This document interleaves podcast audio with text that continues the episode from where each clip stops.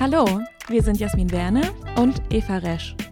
In unserem Interview-Podcast Happy Works nähern wir uns der ewigen Frage, wie Glück und Erfolg zusammenhängen. Dazu sprechen wir mit spannenden Unternehmern, kreativen Köpfen, ausgewiesenen Experten und Menschen, die uns und andere inspirieren. Wir wollen verstehen, wie sich Arbeitswelten und die Menschen darin verändern und was sie in ihren Berufen antreibt und glücklich macht. Wenn ihr also, genauso wie wir, auf der stetigen Suche nach neuen Ideen zu positiver Selbstführung, gutem Arbeiten und Erfolg seid, dann werdet doch Teil unserer Reise vom Suchen und Finden nach Glück und Erfolg.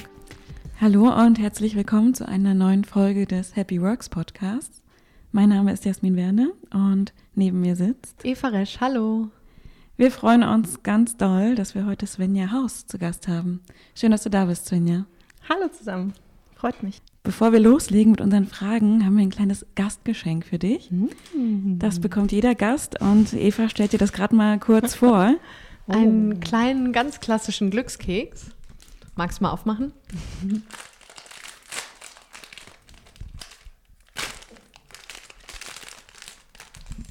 Oh, ein leckerer Glückskeks und der ist auch noch ganz. Sehr gut. Und du musst natürlich vorlesen. Mhm.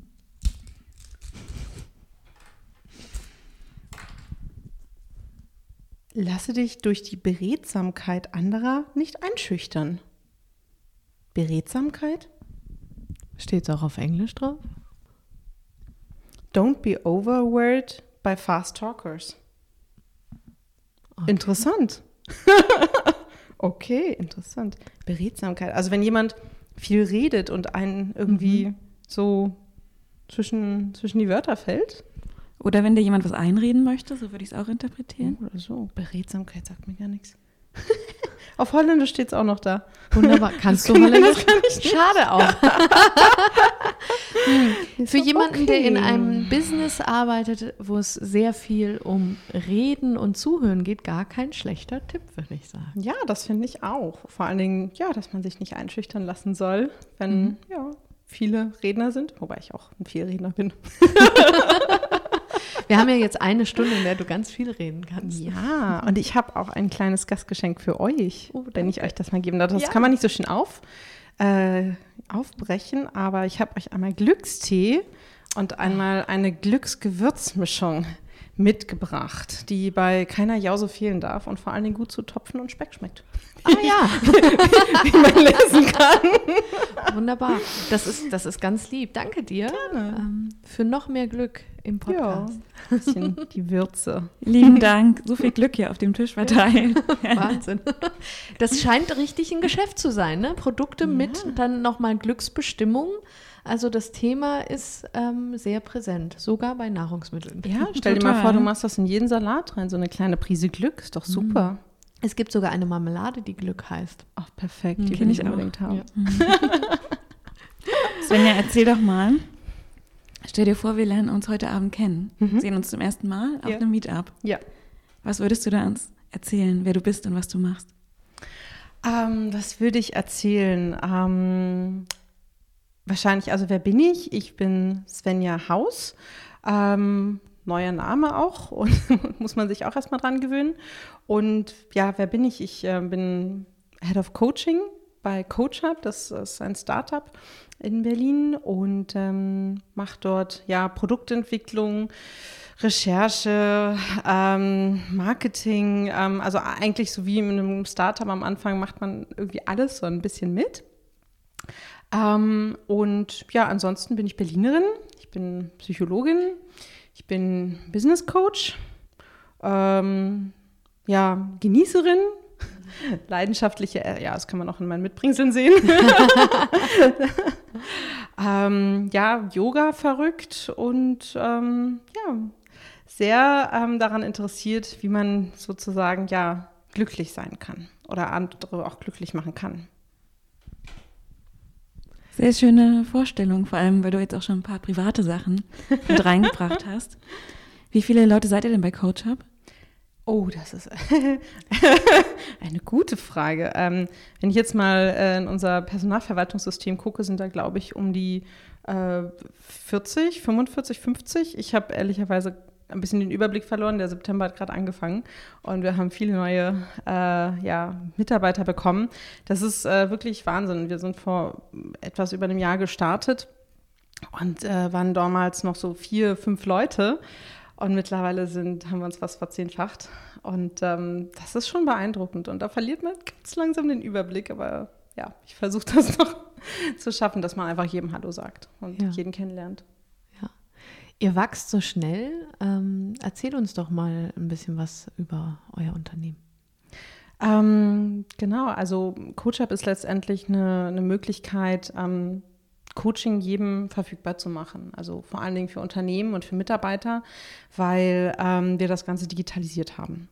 Das bedeutet, dass äh, Coaching, so wie man das ja kennt, bisher viel ähm, Top-Management zur Verfügung gestellt wurde oder vielleicht noch so ein paar Bedarfsfällen, um es mal so in Anführungsstrichen zu sagen. Aber Coaching ist in der Regel keine Personalentwicklungsmaßnahme, die du dem, jedem Mitarbeiter zur Verfügung stellst, wie ein Präsenztraining im Jahr oder eine Konferenz oder sowas in der Art.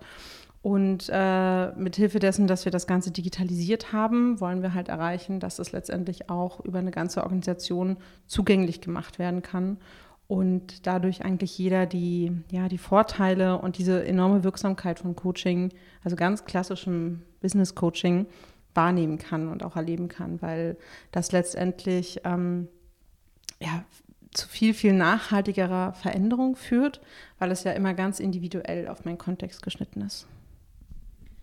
Kannst du das nochmal kurz fürs Verständnis erklären? Was meinst du mit, ihr habt das digitalisiert? Mhm. Bedeutet das, ich kann ein Online-Coaching machen? Genau. Es ist Online-Coaching, also es ist halt über eine digitale Plattform. Ich habe am anderen Ende immer noch einen realen Menschen, also einen realen Coach.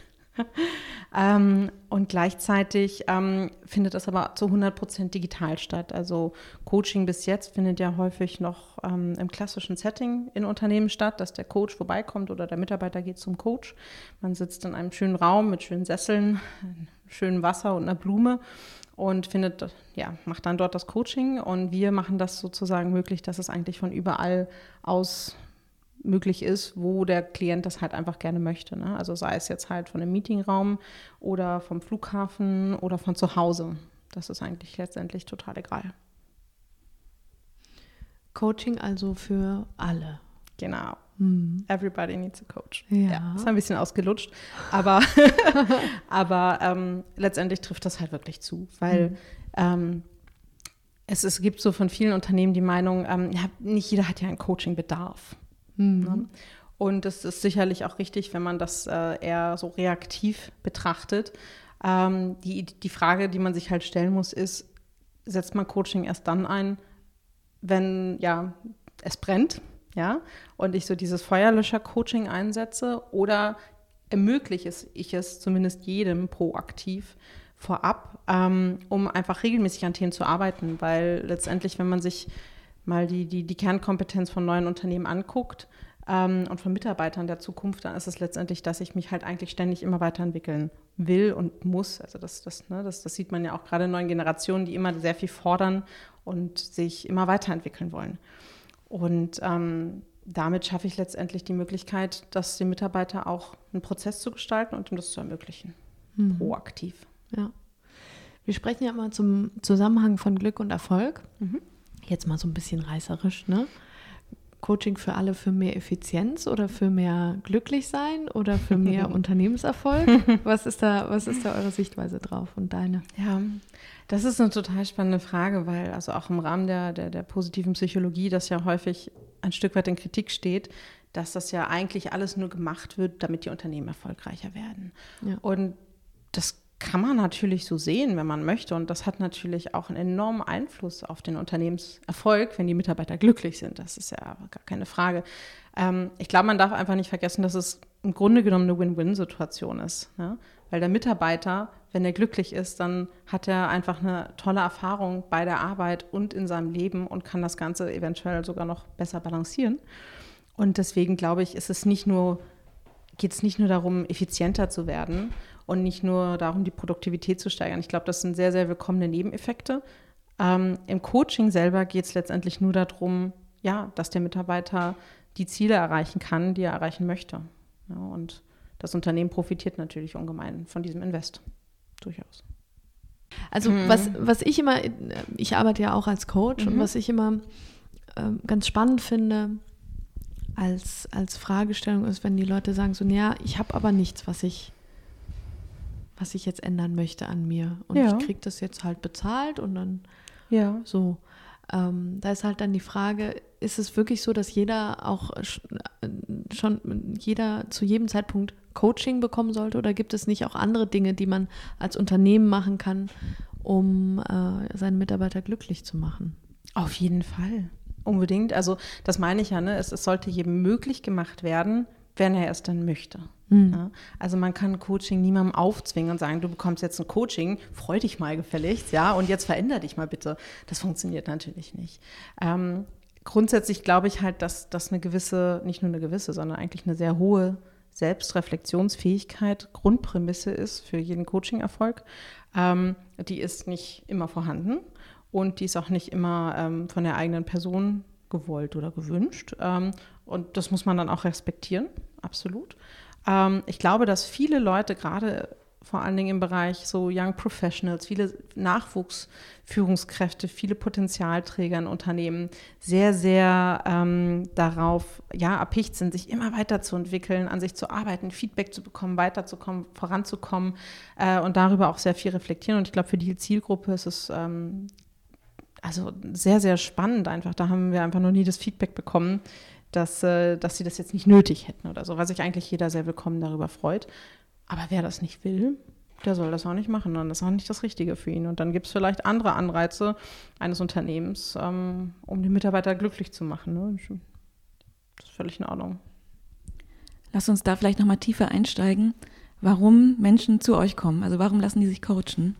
Bemerkst du da Trends, dass es jetzt gerade Themen gibt, die total gehypt werden? Hey, ich habe jetzt, hey, ich will jetzt glücklich werden und brauche deswegen ein Coaching oder ich möchte unbedingt den Traumjob bekommen und lass mich dadurch jemanden professionellen unterstützen? Hm. So in die Richtung oder was komplett anderes? Ähm, ja, ich glaube, mit dem Traumjob, wir, wir, machen das ja vorwiegend in Unternehmen. Ähm, das heißt, ähm, vielleicht ja, kann es auch gerne darum gehen, ähm, dass sie innerhalb des Unternehmens eine erfüllendere Aufgabe oder passendere Aufgabe finden. Ich glaube grundsätzlich, warum kommen die Leute zu uns, ist einfach das, also es sind verschiedene Fälle. Einerseits kann es sein, dass ähm, verschiedene ja, Menschen in diesem Unternehmen einfach wissen und erkannt haben, wie toll Coaching einfach ist, weil sie vielleicht selber Coaches sind, ähm, weil sie das vielleicht selber erfahren konnten und das anderen zu gut, also zu teilhaben lassen wollen. Auf der anderen Seite ist es, glaube ich, die, ähm, die Schwierigkeit von vielen Personalbereichen, ähm, nachhaltig Personalentwicklung zu, durchzuführen. Und was halt häufig passiert, ist, dass ähm, Mitarbeiter in Maßnahmen gesteckt werden, die für sie gar nicht gut funktionieren, ähm, wo sie zwei Tage, und ich sage das jetzt mal sehr salopp, obwohl ich selber Trainerin bin, ähm, wo sie zwei Tage in ein Präsenztraining gesteckt werden und ihnen dann eine Unmenge an Führungsinstrumenten an die Hand gegeben wird wo ähm, ja letztendlich jeder Klient dann für sich alleine gucken muss, wie schaffe ich denn jetzt den Transfer. Wenn ich dieses Modell, dieses, diesen Leitfaden bekomme im Training von meinem Trainer, wie, wie setze ich das denn jetzt um und ist das überhaupt das Richtige für mich? In meinem Kontext passt das eigentlich? Und diese Transferleistung, die ist gar nicht so einfach. Und was Coaching halt einfach schafft, ist genau an diesem Punkt anzusetzen und zu sagen, okay, wir maßschneidern zusammen die perfekte Lösung für dich und alles, was du letztendlich hast, um diese Lösung, äh, alles, was du brauchst, um diese Lösung zu finden, hast du schon in dir. Und ich helfe dir letztendlich dabei, das einmal zu sortieren, herauszufinden, damit du das wirklich für dich so gut anwenden kannst. Und Coaching unterstützt letztendlich bei dieser Transferleistung. Und ich glaube, das ist auch der Grund, warum viele Unternehmen zu uns kommen, weil sie einfach merken, dass ihre bisherigen Personalentwicklungsmaßnahmen nicht weit genug greifen und nicht nachhaltig genug sind. Ne? Und da einfach wirklich das Ganze langfristig entwickeln wollen. Also würdest du sagen, Personalentwicklung in Unternehmen ist nicht mehr zeitgemäß? Nee. Also in vielen, tut mir echt leid, ist es nicht, nee. Das sind Präsenztrainings, ähm, dann schickt man die Leute zu Konferenzen, Wissenstransfer findet kaum statt. Also das ist meiner Meinung nach viel davon ist rausgeschmissenes Geld, was man anders investieren könnte. Hm. Was sagst du denn zu dieser ganzen Diskussion, äh, die ich wahnsinnig spannend finde? Du bist selber Part eines Startups mhm. und bist unheimlich viel in Startups unterwegs. Mhm. Was sagst du denn zu dieser Diskussion rund um, ja, das hört man gerne mal in etwas gewachseneren äh, Kontexten, älteren Unternehmen. Ja, diese, diese jungen Arbeitsgenerationen, die wollen ja sowieso nur ähm, eigentlich nur Freizeit haben und bleiben sowieso nicht länger als ein Jahr irgendwie bei uns. Und ich erlebe das, wenn ich mit jungen Führungskräften arbeite, ganz anders, weil die ähm, eigentlich alle gar nicht so freizeitorientiert sind. Und ich, ich es noch nicht ganz überein, dieses, dieses in den Medien unheimlich propagierte, ähm, alle wollen eigentlich nur noch am Kicker stehen und irgendwie frei haben und irgendwie sonst was machen. Und aber eigentlich das, was ich sehe im Alltag, unheimlich hart arbeitende Leute, die auch in ähm, tatsächlich auch immer noch in Kontexten arbeiten und in einem Ausmaß arbeiten, das auch viel zu viel ist. Und ich finde, es hat sich gar nicht so verändert, wie es immer propagiert wird. Wie siehst du das? Ja, also es ist lustig, dass du das sagst, weil ich das auch irgendwie so noch nicht beobachten konnte, um ganz ehrlich zu sein. Ähm, ich glaube, was halt ja vielleicht ein bisschen stärker geworden ist, ist einfach die Sinnfrage dahinter äh, und dieses Thema wirklich Teil eines größeren Ganzen sein zu wollen und ja, so Ownership zu haben, mitgestalten zu können, mitentwickeln zu können, etwas wirklich Sinnvolles machen zu können. Ich glaube, das ist sowohl bei Mitarbeitern als auch bei Führungskräften noch mal ein bisschen stärker auch in den Fokus gerückt. Und darin spiegelt sich halt auch genau das, dass, also bei, bei uns im Startup, da steht keiner am Kickertisch, um ganz ehrlich zu sein. Nee, habt ihr einen? Wir haben, einen, wir haben auch Kicker-Turniere, ähm, aber äh, ich habe mittags da noch niemanden erwischt, um ehrlich zu sein, ja. ja. Ähm, und ich, ich weiß nicht, der, der, Wunsch nach mehr Freizeit, ich glaube, es ist wirklich nach, nach Sinnerfüllung und nach, ja, das Bestreben nach Sinn und, und, und Glück in dem, was ich eigentlich tue mhm. und was ich tagtäglich auf der Arbeit mache. Mhm. Ja. Und diese, dieses ganze Thema New Work und neue, neue Arbeitswelten schaffen, das alles ganz äh, individuumszentriert und freundlich für den Mitarbeiter zu machen. Ehrlich gesagt, sehe ich auch das in vielen Unternehmen immer noch nicht, auch wenn sie sich auf die Fahne schreiben. Wie erlebst du das? Du lernst ja auch viele Unternehmen kennen. Mhm. Ähm, ja, das ist ganz witzig. Ich, ich habe manchmal sogar das Gefühl, dass das in größeren Unternehmen viel ausgeprägter ist als in mhm. Start-ups oder in, in, in, ja, in, kleinen Unternehmen, die versuchen voranzukommen. Ähm, ich glaube, diese, diese Individualisierung ist ähm, ja letztendlich eins der, Thema, äh, eins der Themen, was sich auch vor allen Dingen in viel Wertschätzung widerspiegelt, die Unternehmen und Führung generell in Unternehmen versucht, den, den Mitarbeitern immer mehr entgegenzubringen. Ähm, ich sehe es also, ja, wie gesagt, auch mehr in großen Unternehmen, die dann vor allen Dingen auch das erkannt haben und diese Wertschätzung halt zum Beispiel in Form von, hey, du kannst Coaching bekommen, wenn du möchtest, ähm, dem Unternehmen entgegenbringen in jüngeren, kleineren Startups habe ich das Gefühl, dass der Druck manchmal sehr, sehr hoch ist, ähm, wofür Coaching dann auch wieder ganz gut wäre. Klar, ne? natürlich. Aber ähm, ja, ich finde das immer ganz spannend, so diese ganzen New Work-Offensiven. Ähm, ja, gerade in kleineren, jungen Unternehmen finde ich es manchmal noch ein bisschen oldschool tatsächlich. Ja, oder? Ich mhm. finde das auch. Das, also, also überraschend. Da, da, weht auch ein rauer Wind. Also ja. ich bin immer, ich bin immer ganz schockiert, wenn ich dann höre so, äh, da, da, wenn die Gründer nicht gegangen sind um 24 Uhr, dann wird auch nicht gegangen und so. Und das erinnert mich so ein bisschen an so die 90er Work Hard, Play Hard Zeiten, wo ich mir denke, so, hm, das wollten wir doch eigentlich ja, gar nicht mehr. Ja, das stimmt, das stimmt. Ja, also das ist halt immer so eine Balance, ne? Man will ja als junges Unternehmen, man ist ja super ambitioniert und man will natürlich auch viel reißen. Ähm, und gleichzeitig äh, muss man sich, glaube ich, auch immer angucken, was, was bringt man, was trägt man eigentlich nach außen? Was verkaufen wir eigentlich? Mhm. Und was bedeutet das eigentlich für uns als Unternehmen? Und ähm, das ist ein, eine spannende Balance, die, die wir zum Beispiel auch als Start-up selber ähm, haben, dass wir schauen, ähm, wir verkaufen Coaching, okay, alles klar. Ähm, wie leben wir dann eigentlich eine Coaching-Kultur? Mhm. Ja, wie machen wir das denn eigentlich? Wie können wir dann versuchen, eine Work-Life-Balance für unsere Mitarbeiter gut zu etablieren und dabei trotzdem Spaß zu haben. Mhm. Wirklich einfach Spaß zu haben bei dem, was wir machen.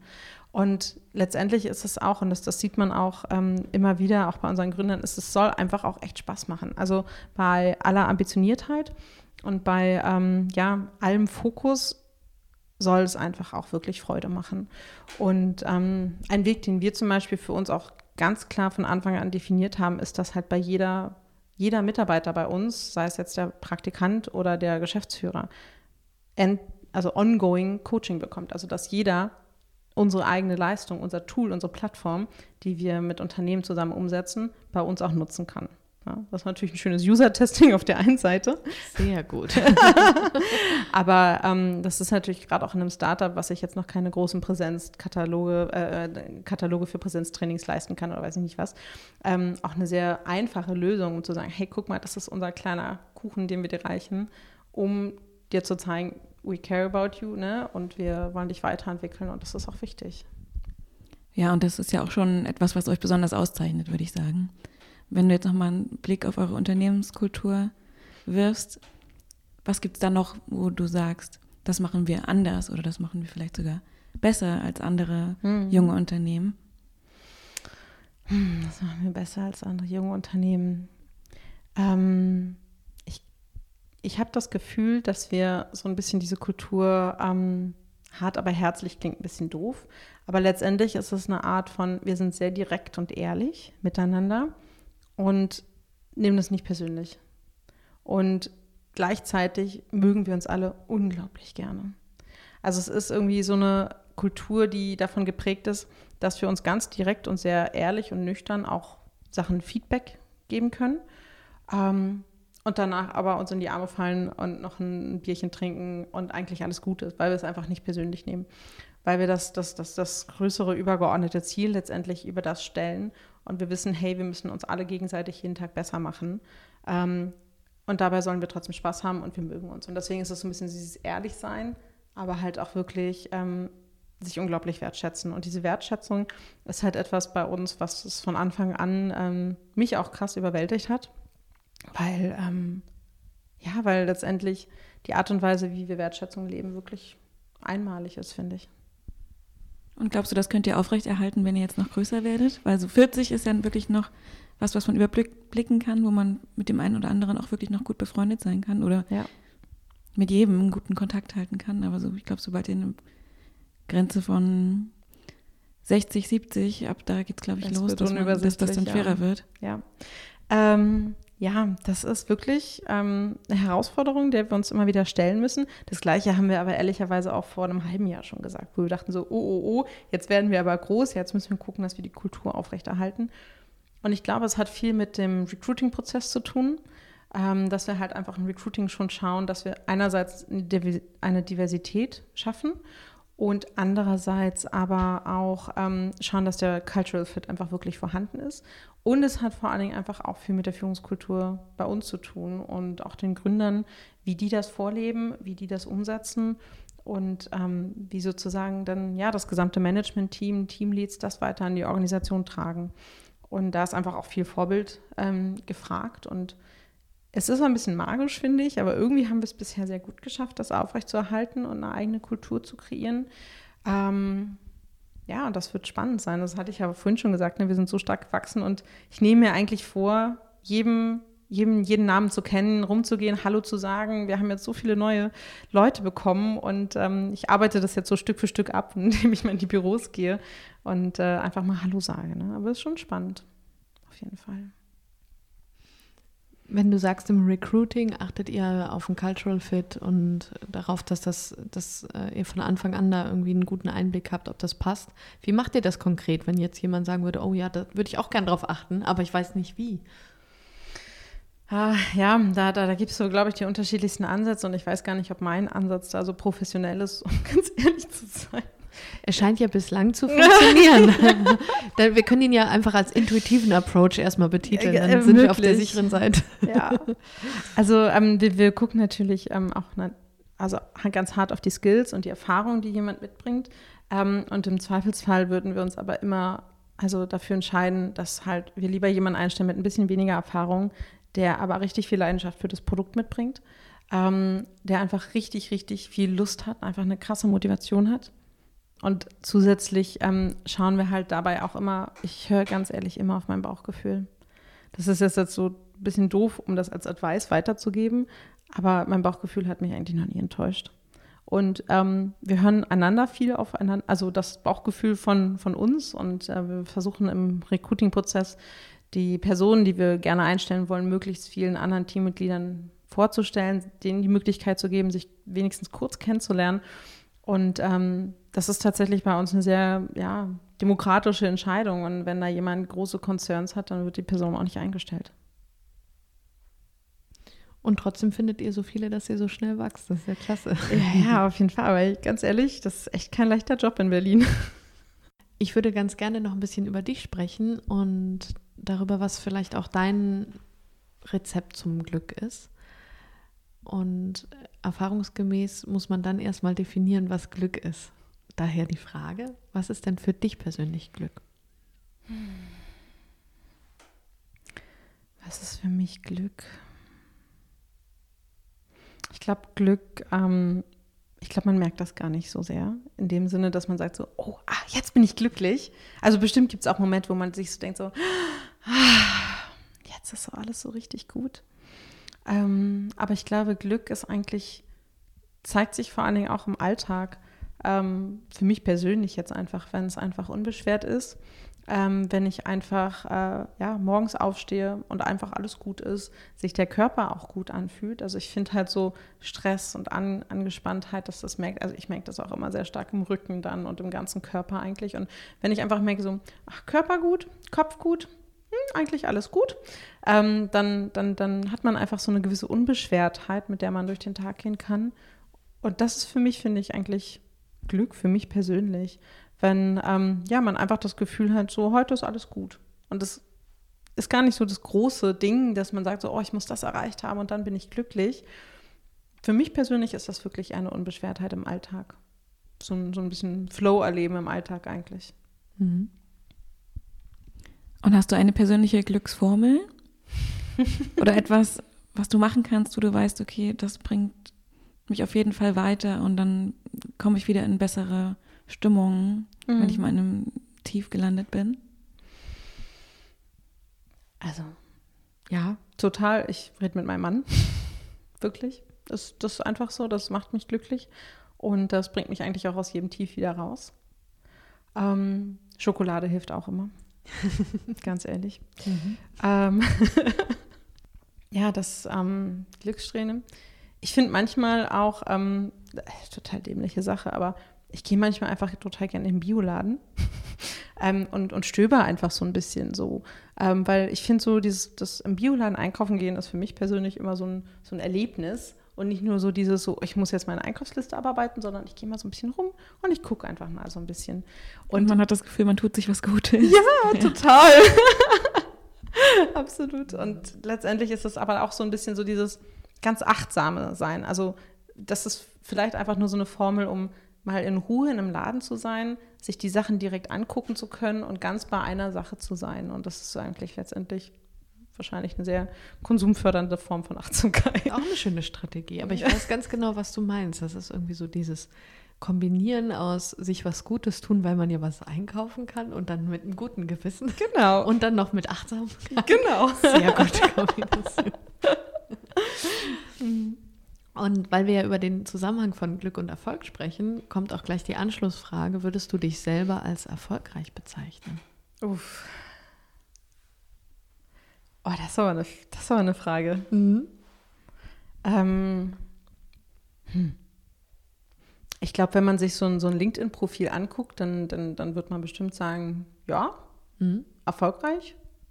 Ähm, ich glaube, wenn man das dann aus der, der eigenen Perspektive betrachtet, ähm, ja, dann, dann merkt man natürlich immer nur so, ah, und das, das sind alles noch so viele Sachen, ähm, die ich gerne könnte und die ich gerne machen würde und die ich gerne mal erlebt hätte. Und eigentlich, das, ne, desto mehr man reingräbt, sich in, in, Themen reinarbeitet, desto mehr merkt man eigentlich, dass man so viele Sachen gar nicht weiß und, und, und wird so, also ich, ich merke immer wieder, dass ich sehr, sehr demütig werde in dem, was ich alles erfahre und ich lerne jeden Tag bei uns wahnsinnig viel, äh, wie man ein Unternehmen aufbaut. Das ist eine super spannende Erfahrung und merke trotzdem jeden Tag, was für Herausforderungen es mit sich gibt und was ich eigentlich so gerne noch können würde in dem Augenblick, um das besser zu machen. Und dann fühlt man sich nicht unbedingt immer so erfolgreich, was aber eigentlich schade ist, weil ähm, gerade wenn wir, wenn wir über Glück sprechen, finde ich, ist halt der Fokus eigentlich auf die Stärken, auf seine persönlichen Stärken und auch auf die Stärken von anderen Menschen essentiell, die einen glücklich machen.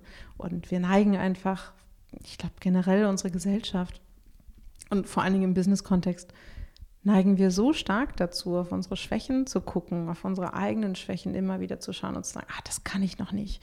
Und äh, darin bin ich auch noch nicht so gut. Und ah, das habe ich eigentlich auch noch nicht so richtig drauf.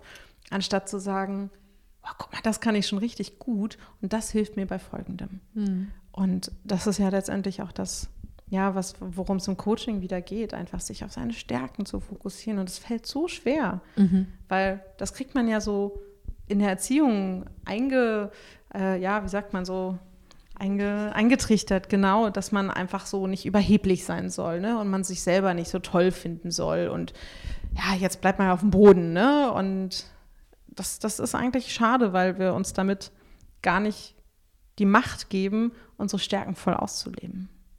Dann üben wir doch das gleich mal. Was ist denn deine Stärke? Nenn mal eine.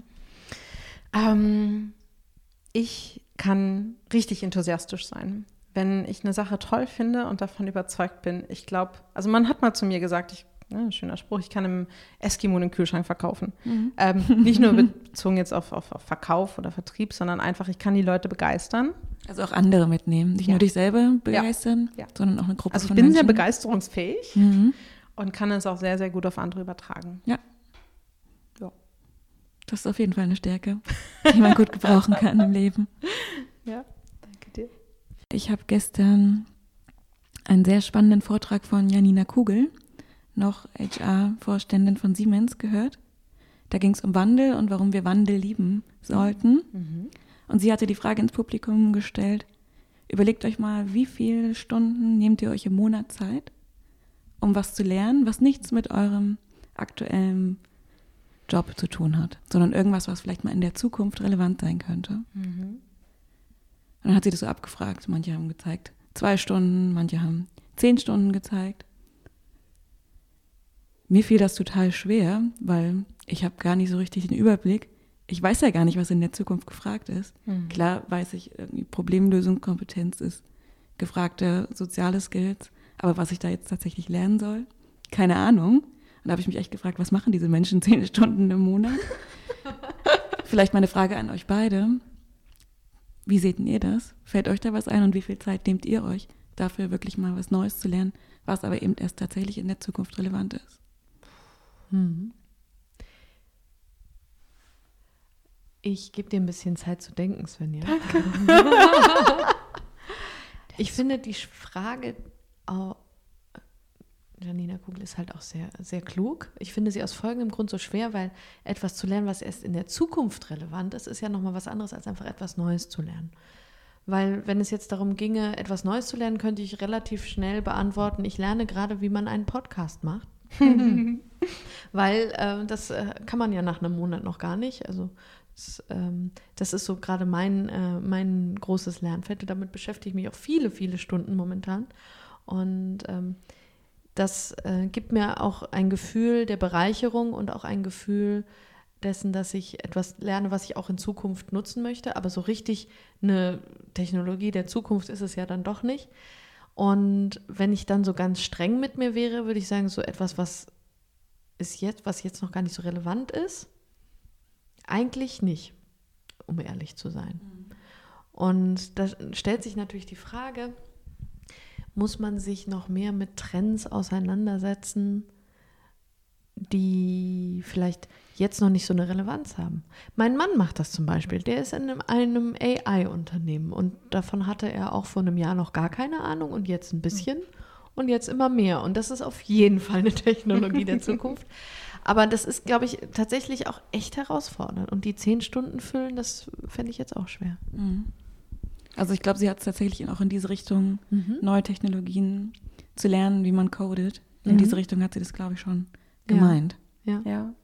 Also gut, weil, aber von den Sachen weiß man ja irgendwo schon, mhm. dass sie relevant sein werden. Ne? Mhm. Weil, weil ich, ich, stimme dir absolut zu, etwas zu lernen, von dem ich noch gar nicht weiß, ob das relevant sein wird. Oder also das, das finde ich auch echt herausfordernd. Das ist ja dann auch ein sehr intuitiver Ansatz mhm. irgendwo. Ähm, von dem, von dem ich weiß, dass es auf jeden Fall aktuell schon relevant ist, wo ich tatsächlich sehr viel Zeit drauf verwende aktuell, ist mich ähm, vor allen Dingen auch viel mit Technik zu beschäftigen, viel also mit Produktentwicklung auch zu beschäftigen, wie eigentlich digitale Produkte gebaut werden. Ähm, das, das, das machen, also ne, das, das ist ja meine Hauptaufgabe aktuell, ähm, sich wirklich zu überlegen, äh, wie kann man eigentlich Sachen rausfinden, die äh, dem Nutzer letztendlich auch sehr, sehr wertvoll erscheinen ähm, und die einfach auch ein gutes Geschäft machen, ein gutes Business machen.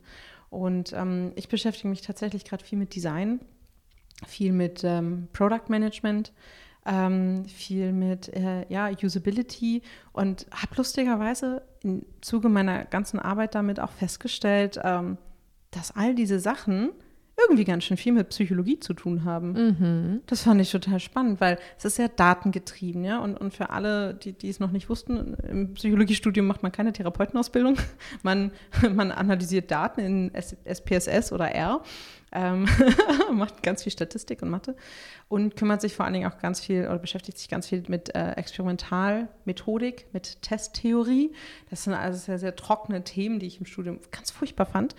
Und lustigerweise finde ich die jetzt im Product Management wieder. Das fand ich extrem witzig.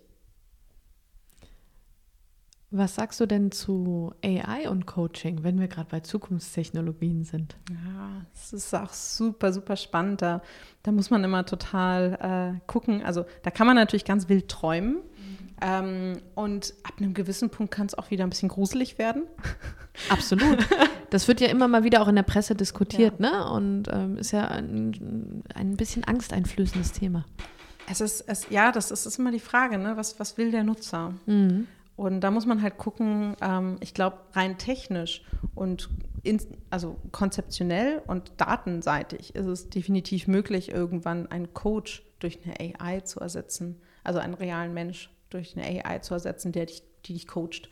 Ähm, weil letztendlich Coaching-Prozesse doch sehr geradlinig sind ähm, und, und, und das Repertoire da auch ja, umfangreich, aber durchaus auch überschaubar ist. Und man gerade auf semantischen Analysen da sehr, sehr gut gute Daten generieren kann und auch schon hat, ähm, wo man sowas bestimmt gut nachbauen kann. Die Frage ist halt, wann unsere Gesellschaft so weit ist, äh, wann der Nutzer so weit ist, sowas äh, auch wirklich dankbar anzunehmen.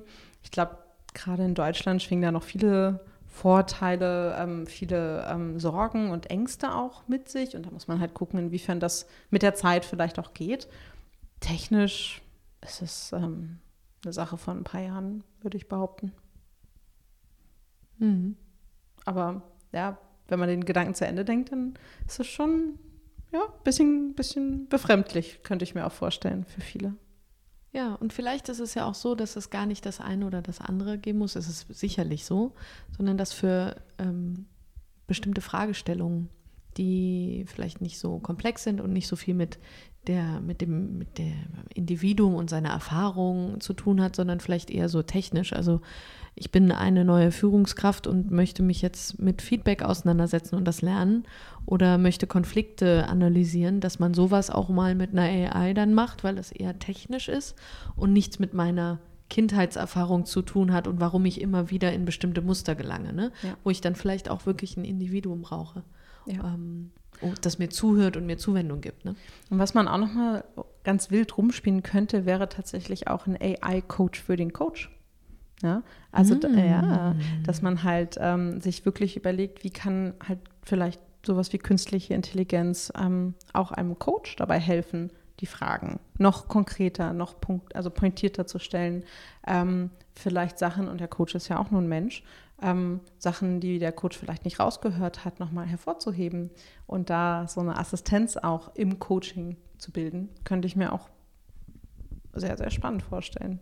Und im Coaching-Kontext gab es ja auch, ich ähm, blamier mich jetzt, weil ich nicht weiß, wie es hieß, aber es gab in den 70er, 80ern schon ein Experiment dazu, dass äh, Fragenketten von einem Programm einfach abgespielt wurden, die bei der Reflexion geholfen haben. Das heißt, man hat immer wieder eine Frage, hieß das Elsa? Boah, ich weiß es nicht mehr. Ich werde es nachschlagen und werde es dann bei Instagram posten, äh, wenn diese Folge erscheint. Und äh, falls jemand es weiß, kann das mir auch gerne äh, dann nochmal schicken.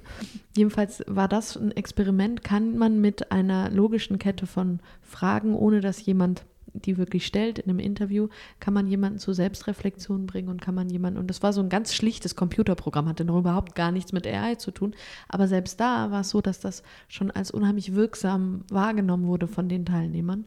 Und das mhm. heißt, also dieser Gedanke, ob man das automatisieren kann, äh, den gibt es schon seit mehreren Jahrzehnten. Ja. Deswegen arbeitet garantiert jemand dran. Ja, bin ich mir auch ziemlich sicher.